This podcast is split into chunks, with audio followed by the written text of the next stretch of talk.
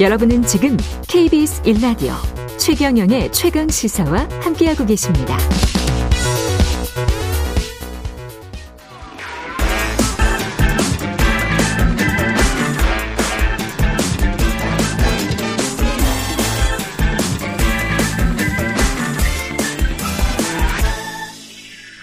네, 최경영의 최강시사 한 번 더 뉴스 시간입니다. 오늘은 정은정 작가와 함께하겠습니다. 안녕하세요. 네, 안녕하세요.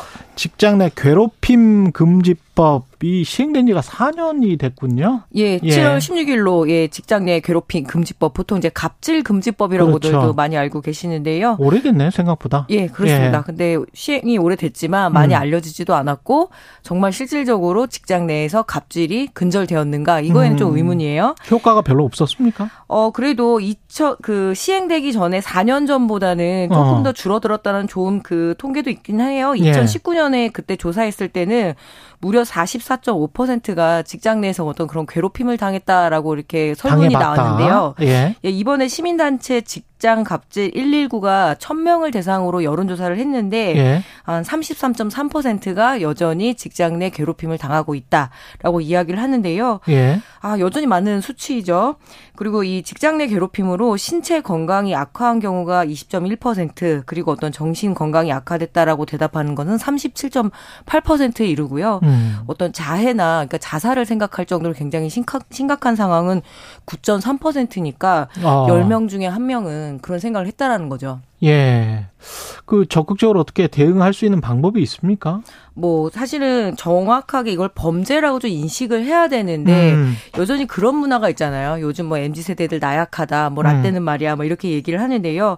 이 피해자들이 적극적으로 대응을 하려면 이게 개인끼리 이렇게 하면 되지 않는데 일단 노동조합도 굉장히 부족하고요. 음. 그래서 그렇죠. 노동조합 예, 조직률이 부족하죠. 예, 혼자로 사긴 삭힌다라는 이런 경우가 많았습니다. 예. 그래서 이 괴롭힘에 대한 대응법을 묻는 질문에는 피해자 중에 셋 중에 둘과 무려 65.5%가 그냥 참거나 모른 척했다라고 이야기를 하는데 그건 참은 게 참은 게 아니죠. 결국 속에 쌓일 테니까요.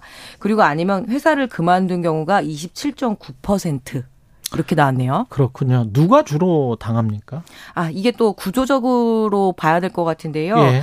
예. 확실히 보게 되면 여성일 경우에 그리고 음. 저임금일 경우에 하청 업체일 경우에 그러니까 이게 구조적으로 더 약한 사람들에게 몰린다라는 게 더 큰 문제인 것 같은데요.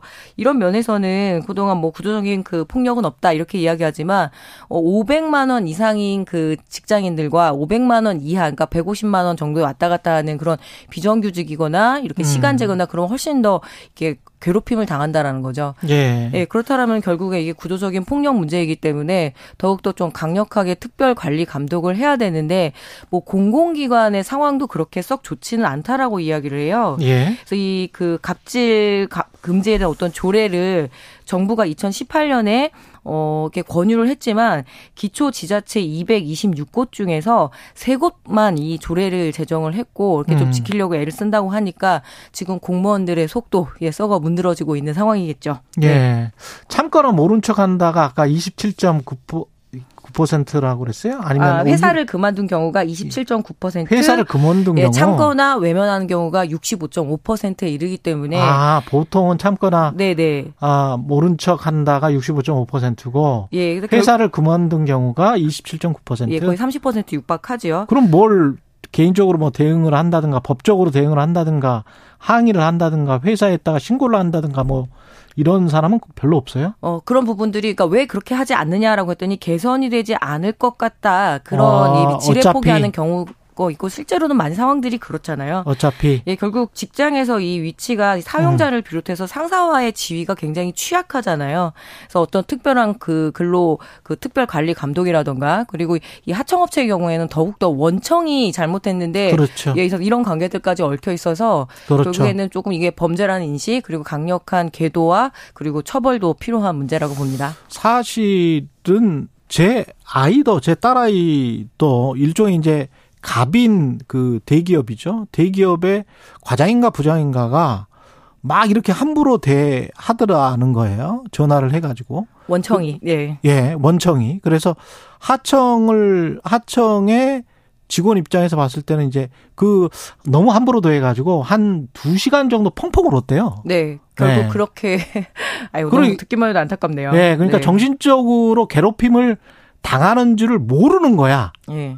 이 위에 있는 원청 기업의 그 무던한 아저씨들이 예, 제 나이 또래에 예, 이 아저씨들이 모르는 거예요. 그래서 막 그 젊은 여성 그 직장인들 뭐 남성도 마찬가지겠지만 또 5인 미만 예. 사업장의 경우에 더욱 뭐, 더 심각하고요. 네. 막 그렇게 막 하는 거죠. 근데 그거는 제 아이가 직접 당하고 보니까 이거는 근데 이걸 뭘 어떻게 그 사람을 처벌할 수는 없는 거 아니에요. 아니죠. 그 사람은 지금 모를 대응할 수 있게끔 제도적으로 입안이 되어야 될 것 같고요. 네. 이게 노동 생산성의 문제와도 직결이 되잖아요. 이런 어떤 일하기 싫어지지 사실. 예, 민주적인 직장 문화 같은 경우에는 경제적으로 음. 굉장히 중요합니다. 그래서 이 예. 부분에 대해서는 좀 예, 꼭 범죄라는 인식 그리고 제도적인 그 강력한 처벌까지 함께 이어져야 예. 되지 않을까 싶어요. 그렇습니다. 그리고 범죄 도시 시리즈 누적 관객이 3천만 명을 돌파를 했군요. 니네 누군지 아나 이 대사는 이 범죄 도시를 보지 않아도 매우 유명한 예. 대사잖아요. 예. 예, 드디어 이제 범죄 도시 장첸, 시리즈가 장첸. 예, 예. 범죄 도시 시리즈가 누적 관객 3천만 명을 돌파했다고 예. 합니다. 지난주 이제 토요일에요. 그렇죠. 예, 그래서 이게 보게 되면 영화로는 그 아바타 그리고 뭐 몇 가지 그 외구 외부 외화 시리즈 이게 음. 달성한 굉장히 큰 성과이긴 한데요. 결국에는 이 올해도록 영화계가 침체 상황이었습니다. 아무래도 이제 코로나 상황도 있었고요. 그리고 넷플릭스를 비롯한 이런 OTT 플랫폼이 확대가 되면서 여러 가지 침체가 된 상황에서 어 이렇게 끌어올렸다라는 점에서는 긍정적이긴 하지만 또 한편으로는 지금 상당한 그 영화계 내부의 그 위기다 이런 이야기들이 지금 쏟아지고 있거든요. 예. 네. 위기입니까? 예, 개봉일도 지금 잡지 못한 채 표류 중인 영화가 무려 100편 이상이 쌓여 있다라고 합니다. 어이구야. 예, 그렇다 예. 보니까 이 개봉 날짜를 잡기 위해서는 어떻게 되겠어요? 뭐 무언가 되게 상업적으로 인기가 그렇죠. 있고 어. 예 그런 부분들만 배치가 되다 보니까 음.